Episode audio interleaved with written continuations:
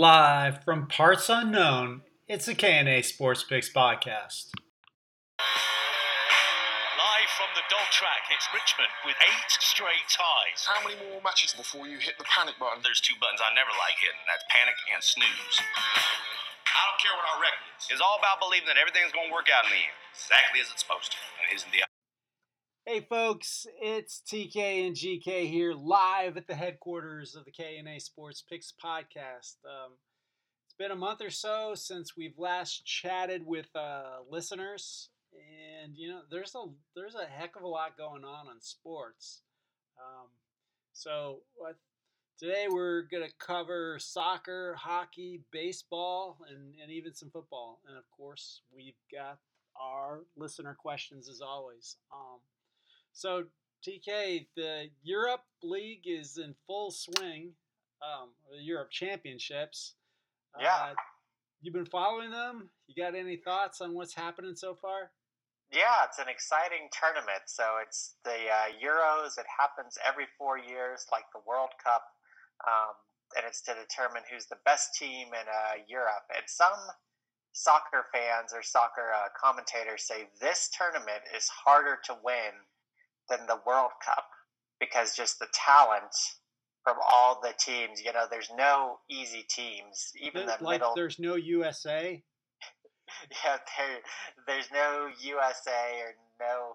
There's no uh, easy wins. So this is a very hard uh, tournament to uh, win. Um, we're about. We're almost at the end of the group stages. Um, so far, the teams that look really good um, are um, France, they were the favorites going in. Um, they have the deepest lineup.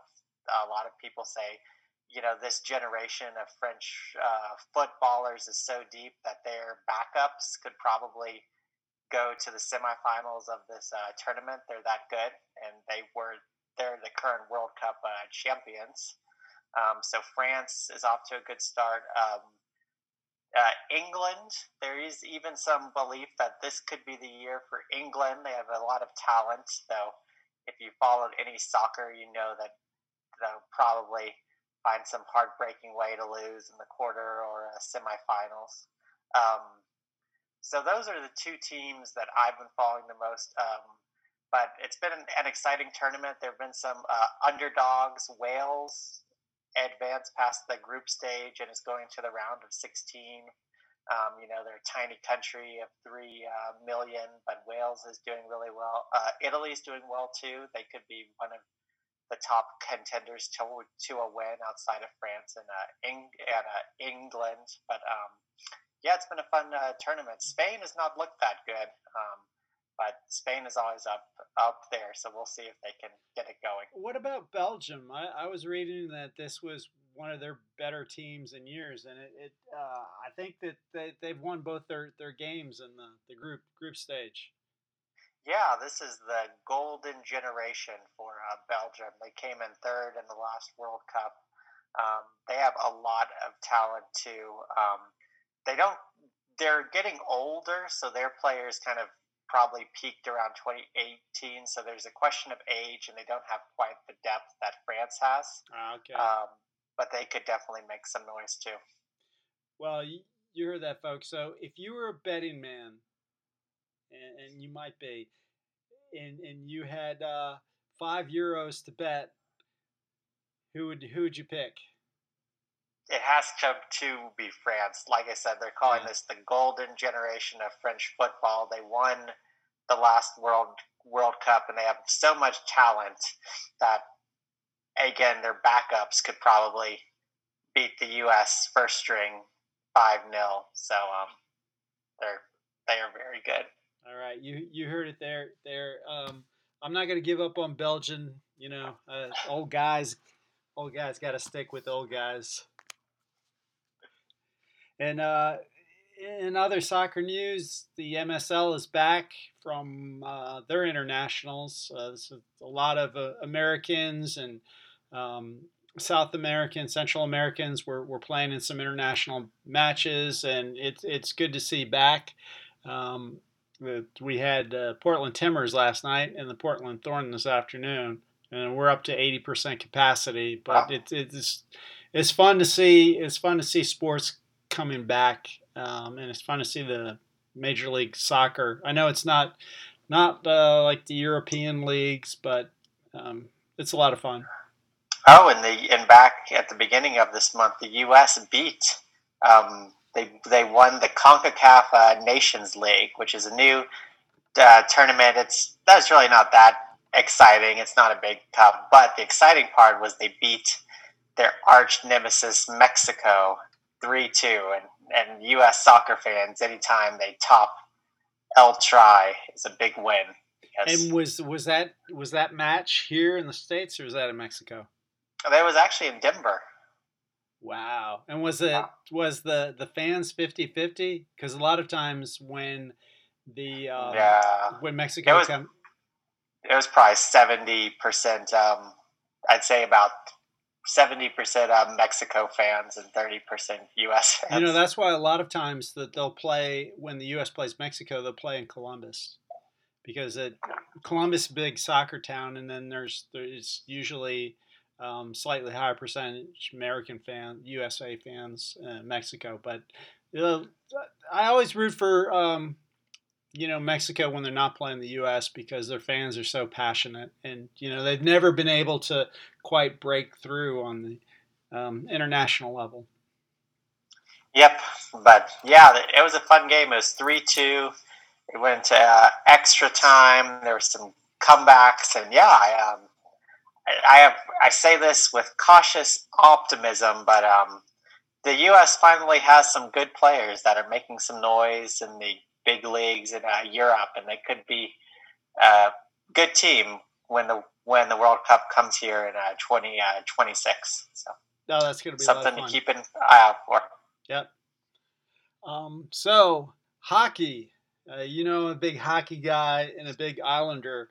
Islander guys. So this is this is very uh, exciting exciting time. The Islanders are tied with Tampa Bay, um, two games each.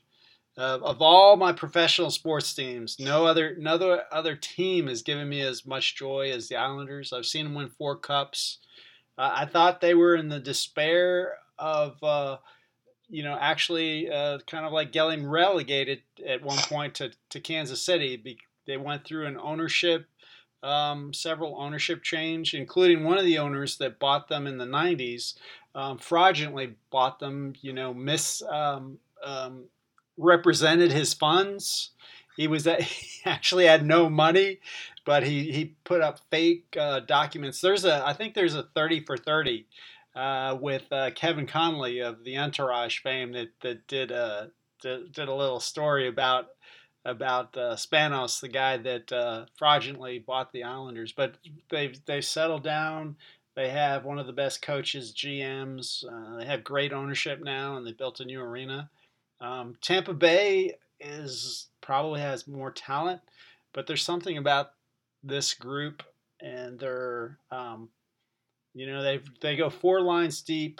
They're they're a gritty bunch. And my prediction is that they're going to win Game Seven in Tampa and make it to Stanley wow. Cup. Well, that would it would be fun. Yeah, I've seen um, some clips, and it seems like their fans have just been bringing the noise. Um, I do have a question for you, though. There's some controversy because um, Jimmy Fallon, who I guess is a self-proclaimed uh, Rangers fan, he's been spotted at uh, Rangers games wearing their gear he was spotted at an Islanders playoff game, and um, and you know cheering them on. So as a fan, do you welcome you know the fans of the other New York teams, or are do you think that uh, that's a little sketchy? Well, um, it, it's weird. It's it, it, it it is strange because there's such a bitter rivalry between between the Islanders and the Rangers. Um, but if if you know if a Ranger fan wants to come and support the Islanders, I think I think that's awesome. I wish Jimmy Fallon's great. I think he, has a big heart. I don't think I would be able to, as an Islander fan, be able to go to uh, Madison Square Garden and wear a Ranger shirt and and celebrate them. You know, I don't root. I'm not like one of those people that root against them um, when the Islanders are eliminated, but I, I can't I can't wear their gear and go in, into their into their stadium. But hey, you know they're all all the all the love, all the all the support. I appreciate you, Jimmy Fallon. Keep it up. well, there you go. And uh, Miss Maisel, uh, she's she's been uh, um, the actress that plays Miss Maisel. She's been at at there. The Karate Kid, Ralph Macchio, has been at at the. Uh, yeah, this this is big time. well, enough of celebrity Islander talk. Um, we're full swing in, in baseball. We're getting close to there's there's an old tale in in baseball that says um, if you're in first place in July, on July 4th, um, you're gonna you're gonna stay in first place. Um, that I mean that obviously doesn't hold true because you know teams come from way back to win the pennant, but um, the percentages of the time if you're in first on July 4th. So um, we're getting closer and closer to July 4th. So, what if, um, if of all the teams that are in first place right now, uh, is, is there any that you think uh, are go, going to the World Series? Do you think they're true uh, true contenders, or you think there's some pretenders out there? Yeah, that's a great question. So I just pulled up the standings to make sure I have all my first place right. Um, I think the White Sox are contenders. I thought so at the beginning of, of the uh, year. Wow, my um, Minnesota Twins pick was was way off. good job on the White Sox pick. Well, well, thank you. Um, I think the Astros too. Um, I think they have some fire.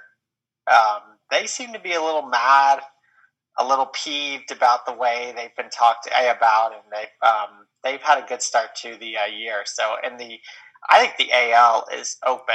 Um, I don't think there's anyone who I see for sure. So I'd say the Astros and White Sox I both see being contenders. Um, the National League, I'm a, I, I think the Mets are a contender for the division. I don't know if they have enough pieces to fully put together a run to the World Series. But hey, you get in the playoffs, you never you you you know, and it's um, it's anyone's game. So maybe um, the Giants too. They they're close to having the best uh, record in baseball, and I'm still not completely sold on the G-men. Um, I think the Dodgers just have a deeper roster, so I think over the course of 162 games, the Dodgers are going to pass them. But I have been surprised by them so so so uh, far. Um, and then the Cardinals too. I think they've struggled, but I, I would not be shocked to see them start to put it together uh, more and make a run at the uh, Central. Yeah, I like that. It, you know, my picks uh, were I, I, was way off on the uh, Central Minnesota, and I was looking like I was off on the Atlanta Braves. Their bullpen is terrible. But I still like my picks for the World Series of the Dodgers and the Yankees. And I think the, the Yankees will, uh, you know, eventually they're, they're starting to play better. Uh, I mean, I don't, I don't think they're going to win as many games as I, as I thought that they were. I think that they may even be a wild card, but I, I definitely think that that you know they have a solid lineup. You know, they have some excellent excellent uh, starting pitchers, and the Dodgers are the deepest team in baseball. So I still think the Dodgers are going to win win the World Series. Anything can happen in the playoffs, but the odds are, I think the Dodgers, you know, with their rotation, um, is is um, the best in baseball. Um, you know, and they've got a deep lineup. And do you see um, my beloved Rangers are have the second worst record I think the third worst in baseball. They're 18 games back in the AL West, and my beloved uh, Rockies are 16 and a half games back, though they're not in last in the NL West because the uh, Diamondbacks. Didn't they lose 20, 17 games in a row? they're 20 and 53. so, So I don't know what's going on in Phoenix, but the Rockies are non last in the West. Yeah. Well, hopefully, hopefully for the the Rangers, they can they can hit on some draft picks. Do you think the Giants are for real? I don't know if you know their current pace, whether they forty six and twenty six. Mm. I don't. I yeah, don't, it seems a lot. Um, it seems like that'd be hard to keep up. I, I, I don't think that they're gonna. I think that the Dodgers win the division, but I definitely think that the Giants are for real. And they Yeah. have they they have some some good starting pitching, and you know the Buster Posey is is uh you know hitting and Yeah, pretty deep lineup. I think the uh, Central could be fun coming down to, to the uh, stretch because I think the Reds, Cardinals, Brewers, Cubs, any one of those four teams I could see. Yeah, the Cubs. The Cubs are interesting because a lot of people thought that the Cubs weren't weren't that good and they were going to be sellers. Like they were going to sell Kris Bryant and some other players, but they're actually they're playing uh, above their pay scale, so they they they might not uh, be sellers. So I mean, there's a lot of lot of teams that that are in contention. So a team like the Rangers or or your beloved Rockies could sell off some pieces and get a lot of future future uh, prospects. Yeah, yeah, you have to wonder with the Rockies if they had held on to their franchise player and traded him at mid-season instead of paying someone to take him in the off-season. But just like the Tottenham Hotspurs or New York Mets, you could write a book about strange managerial decisions made by the Colorado Rockies. Oh, poor Rockies. Maybe one year, but definitely not this year. So football, have you been uh, following any of the the preseason talk? I've got a lot of Seahawk stuff. Let's hear it because I, I I followed the aftermath of the draft, but I haven't heard as much of what's going on. Well, so um, you know, we'll- get into later later in July. We'll get into the rest of the football, but I'm pretty excited about the the Seahawks. Uh, looks, you know, their second round draft pick, Eskridge, um, you know, provides uh, another slot option. Has a ton of speed. They got the uh, tight end Everett from from the Rams, and um, they also got uh, Gabe Jackson uh, to shore up the offensive line. So things things are, you know, they had their mini camp, and the offense the offense is looking looking really good, and everyone is really confident Shane and Shane Waldron, the offensive coordinator that they got uh, from the Rams coaching staff. I think the thing that most impresses me is that it seems like Pete is is going to give him full autonomy of the offense, and you know hopefully we'll see uh, more you know sprinkle in some more short passing game, um, some of those uh, exotic formations and plays that the uh, that the Rams implemented. Last year, at the end of last year, the Seahawks were too predictable. They would run, run, and then you know getting third and long, and they th- they throw uh, bombs. But I think with uh, especially with Everett, I think that there you know there's going to be a lot of you know tight end stuff over the middle, a lot of uh, slot plays, a lot of wide receiver screens, and I think it's just going to open up. They're still, I mean, they're still dangerous throwing throwing long, but they they've got to loosen up the defense with the run game and short short quick passing game, which I think they can do. And I, having Gabe Jackson, the the guard, is going to help protect Russell in the middle. They're um, especially against the Rams in the, that playoff game, their um, pat, pass uh, protection up the middle was terrible, and you know uh, they were getting to Russ right away. He couldn't step up in the pocket, and it was it was a sad day at the office. So let me remind you that you personally, despite your optimism after the Rams game, you personally guaranteed me that you would not pick the Seahawks to win the uh, Super Bowl this year. So do you think you can still hold to the two two of that, or are you feeling a little more optimistic? Did I say win the Super Bowl or get to the Super Bowl? You said win. Win. Uh, yeah, I think I think uh, like th- at this point, I'm I'm leaning towards Buffalo, Kansas City, AFC Championship. The NFC is really really wide open. I think the NFC West is going to be um, fierce. 49ers, um, Rams. Rams look good. I don't. I don't think. I think the Cardinals are going to finish in fourth. Who knows what's going to happen with, with Green Bay and that that drama and uh, with Aaron Rodgers. And there's all the yeah. talk where he's going to go to uh, Denver. Yeah, there's yeah, there's definitely Broncos fans around me are waiting anxiously. To see if Rodgers will come because the last time you know an older quarterback came to Denver, um, and Denver does have some good young. Um, they they they do have some good young uh, players. So, but of course, like you said, it's still the Chiefs and Bills in the uh, AFC. But yeah, the NFC, the Cowboys, they're always a huge question mark. Will they finally figure it out and put the pieces together? Um, the Buccaneers, I mean, you fig- you figure Brady will break down at some point, but I probably said the same thing at this time last year. You know, I'm starting to talk myself into the Seahawks winning the NFC.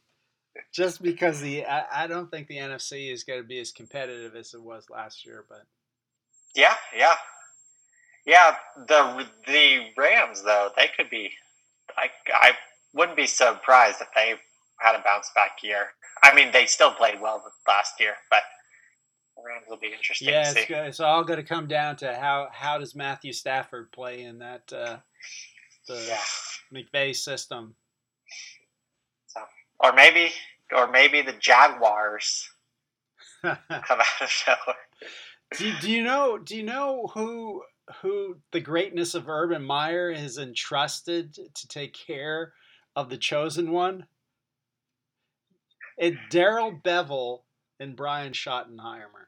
Okay, so Darrell Bevell, former offensive coordinator with the Seahawks, and Brian Schottenheimer, former offensive coordinator with the Seahawks, they're entrusted um, those two gentlemen who we Seahawk fans have a lot of issues with to guide the chosen one to greatness. I'm a little yeah. a little sketchy on that. Yeah, yeah, as you should be. Uh, yeah, I think Rome wasn't built in a day. You know, I think they obviously have a great coach and great quarterback, and that's in the NFL that gets you two thirds of the way there. Um, but I think it's going to take them a few years for the project to come to uh, together. And um, my guess is Brian Schottenheimer might not be there. Yeah, and uh, I'm not. I'm not convinced that Urban Meyer in the National Football League is is is going to win. Yeah, I well, it's so hard to say because Saban. I mean, Saban is probably, without a doubt, the greatest college football coach of all time. You know, his recruiting classes, his coaching style. You know, he. I think I would be hard pressed to find a better college football coach um, than him. But you know, he struggled. There, he was pretty uh, mediocre during his time in the uh, NFL. So it is a different game, and sometimes I think a lot of these coaches they're more used to being kind of the CEO, GM type. Um, and it's different in the uh, NFL. You know, you don't have as much control or say. Um, I think so that's that's the thing is he didn't he didn't have enough control in Miami, and when Drew Brees was a free agent, and I can't remember the name of the Vikings quarterback that they um, was it Daunte Culpepper or who they who the Miami Dolphins signed, but uh, the owner and the medical staff talked uh, Nick Saban out of out of signing Drew Brees. So the whole Alabama winning a gazillion championships might never never have happened if if he would have gotten if Drew Brees would have gone to the Dolphins, and the maybe Saints would have never won the Super Bowl.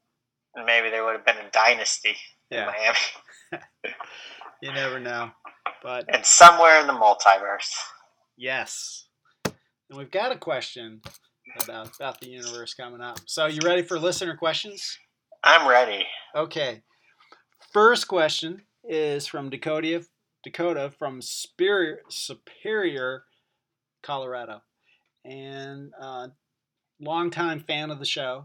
And Dakota wants uh, her question is uh, the Olympics are coming up.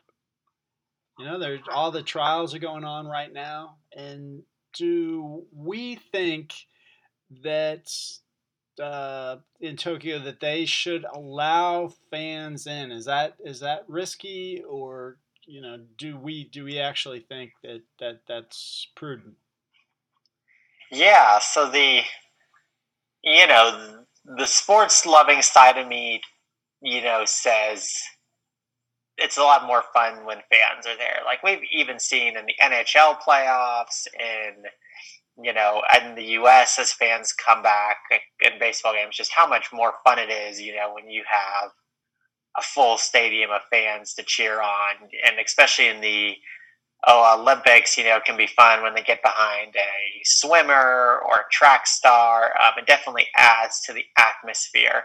So I think it would be fun for fans being there. I do think it seems like that the it'd be prudent to maybe not allow that just because the Olympics you already have so many people just like the coaches and the athletes traveling from around the world um, and then bring in the fans and the fans are traveling from all around the uh, world. And you know we've been fortunate here in the us where now a majority of the population has the vaccine but i think the vaccination rates are lower in japan. There could be fans coming from countries that maybe don't have as much access to the vaccine. Um, so it would just be hard to guarantee that everyone that a majority of the fans in the stadium are going to be vaccinated, and that just seems like a the games are already going to be a big uh, to, you know a big um, just a big thing to pull off. Um, so I totally get if they say for this year we need to hold back and not have fans. Yeah, I don't I don't know enough of what what they're planning to do. Um, in in in Tokyo as far as how the, how they're handle how they're going to handle it. Uh, if I was the Olympic Committee, I would allow fans, but I would I would only allow I would I would discourage people from traveling from overseas and try to keep it mostly the Japanese citizens. Um, yeah. You know, attending the events. So at least you know the the competitors would have would have uh, you know some fans, but I I, I get the um, you know the the international travel and you know spreading variants back to to um, you know the other countries. So I guess that's that's what I would do is allow uh, fans from from Japan, but I would try to discourage the uh, the travel. Yeah, yeah, I think that sounds like a good compromise. The uh, next question is uh, from Neil deGrasse uh, Tice um, from uh, University of Columbia. He's, he's also a big fan of, of the show. He knows that, uh, that you're a big fan of uh, Star Trek and uh, Star Wars. And he wants to know are we alone in the universe? That is a great question, Neil. Um, I would say, are we alone in the universe? Well, I think there's there's there's two things. The first basic question: Are we alone? No, I think with already the evidence we're seeing in our solar system of potential that there's been some sort of life on Mars, there's now the potential they're saying in Venus. Yeah. I know last year they they discovered that there could be the possibility that life exists in the atmosphere there, um, and that's just in one solar system. So when I think you look at probably the billions or trillions of planets across the universe, I think some sort of microscopic life did develop somewhere. I think the harder question to me is is there intelligent life? Because, you know, life on Earth, there have been millions of species have come and gone, but only one species, humans, have reached kind of the ability to travel into space and kind of create civilization. Um, so I think that's a harder question because it seems like that that would be much more difficult. You know, basic life forms, I definitely think probably happened somewhere. Did life forms evolve into intelligent life? I think that's a tougher question. But again, when you just look at the size of the, of the universe, the time frame of how long the universe has been around, I would say that my best guess is probably somewhere there is other intelligent life like humans. Though I think because of the size the size of space, it's very likely that you know they just might be on the other side of the galaxy or in a different galaxy, and we just might not ever cross their path. Um, so sorry if people who are believers in UFOs or Roswell. I do think there might be intelligent life, but I think it's billions of light years away from here. Yeah, and who knows what that intelligent life would look like? I mean, we have a concept of what intelligent look, life looks like in on the Earth, but who's to say what it would look like uh, across the universe? And and I agree. I mean, you, you just look at it from a mathematical perspective, and the the you know the billions upon billions and billions of uh, planets out there. You know, there's got to be some that are in the Goldilocks zone, and and you know some of those have life. Now, you know how intelligent the life is, those life forms. It's it's you know it's really hard to say, and then we have to keep in mind too that you know um, intelligent life on on Earth you know what homo sapiens have been around for a couple hundred thousand years that's just a blip in the 13.8 billion years that the uh, you know the age of the universe so there could be intelligent life across the universe that that pop in for a couple hundred thousand years and then you know self-destruct or you know perish yeah. or, or whatever so it's just you know, to actually find intelligent life is is a needle in haystack. Yep, but great uh, question, Neil. It's a fascinating topic.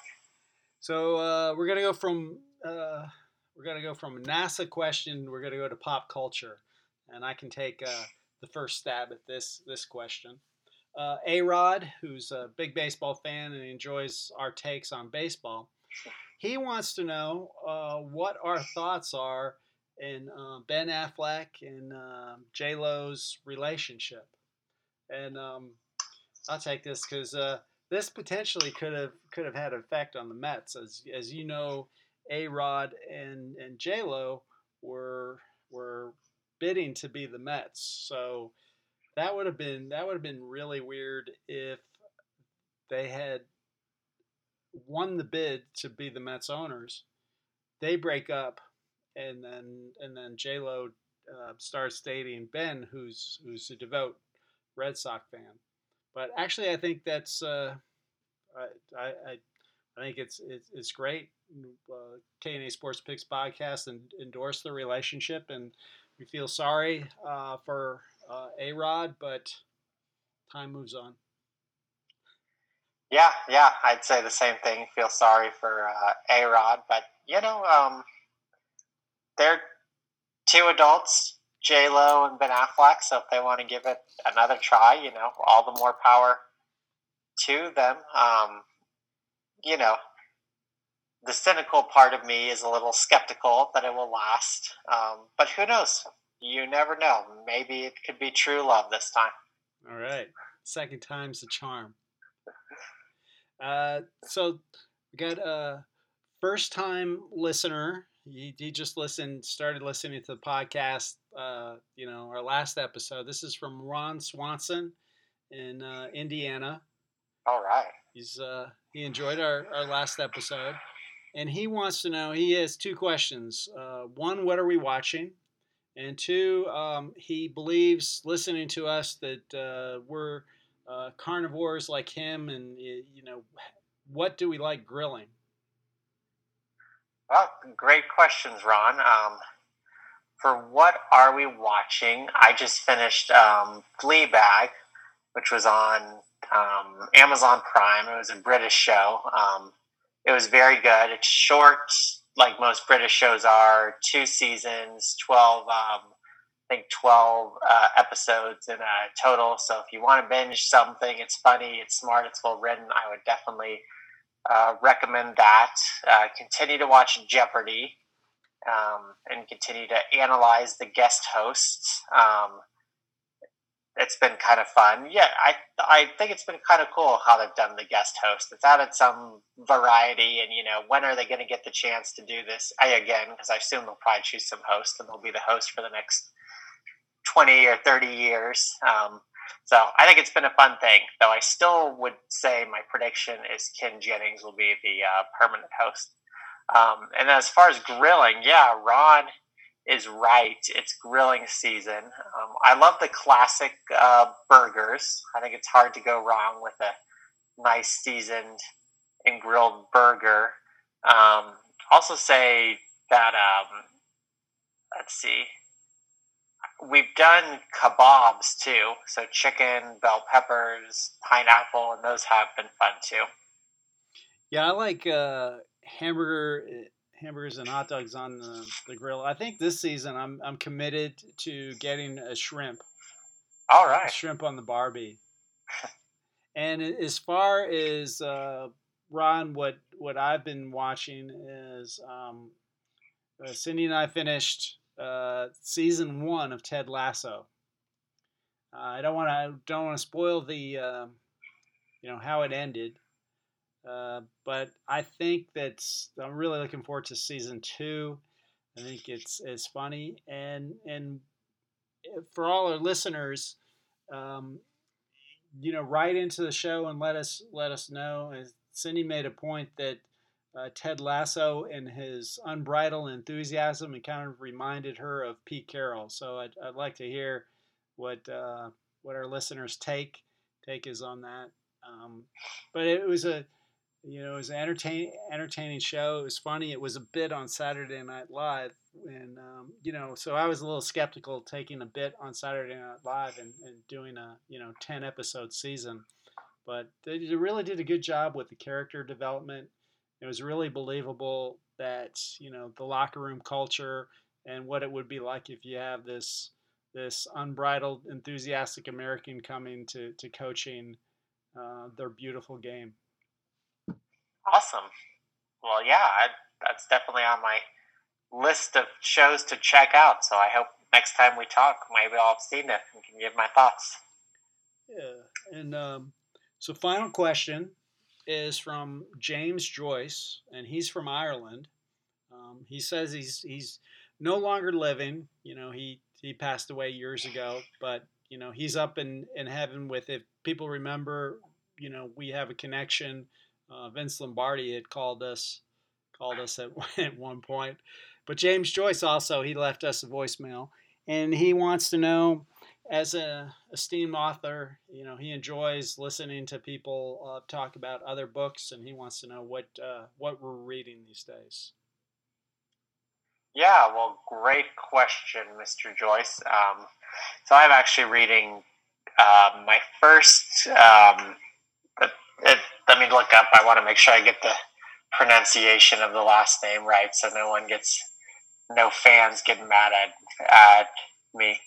Um, but it's called Cat's Cradle, and it's by Kurt uh, uh, Vonnegut, um, the author of Slaughterhouse Five, um, and it's a it's a short, quick read, but it's kind of a so he's kind of a classic American uh, author, and it's kind of a satire on um, kind of the war and politics in the 1960s. It was written in the uh, 60s, and it's also kind of so it's kind of a dark uh, comedy, and it explores kind of free will and religion and science, um, and kind of pokes fun at all three of those things. Um, so it's been a good, fun book. I've enjoyed that.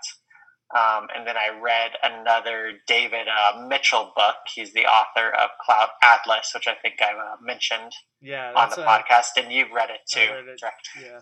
Yeah, um, and I read one of his books. It was a shorter book that he wrote, uh, and it was called Slade House. The yeah, Cloud Atlas was was excellent. Um, the movie was good, but nothing nothing like the book. The book the book was brilliant. Um, so what I've been reading is uh, last time we talked about Station Eleven. Um, so uh, Emily St. John uh, Mandel, Canadian author. Um, I, you know, was enthralled with Station Eleven, so I went and looked at a couple of our other books and read. I read this one, the the Glass Hot, uh, Hotel, and this one kind of centers around uh, a Bernie Madoff character um, uh, who um, you know was in, involved in a Ponzi scheme, and the main character, uh, she was a, a bartender, and then you know um, she met she met this this Bernie Madoff type older gentleman, and they uh, she eventually she married him.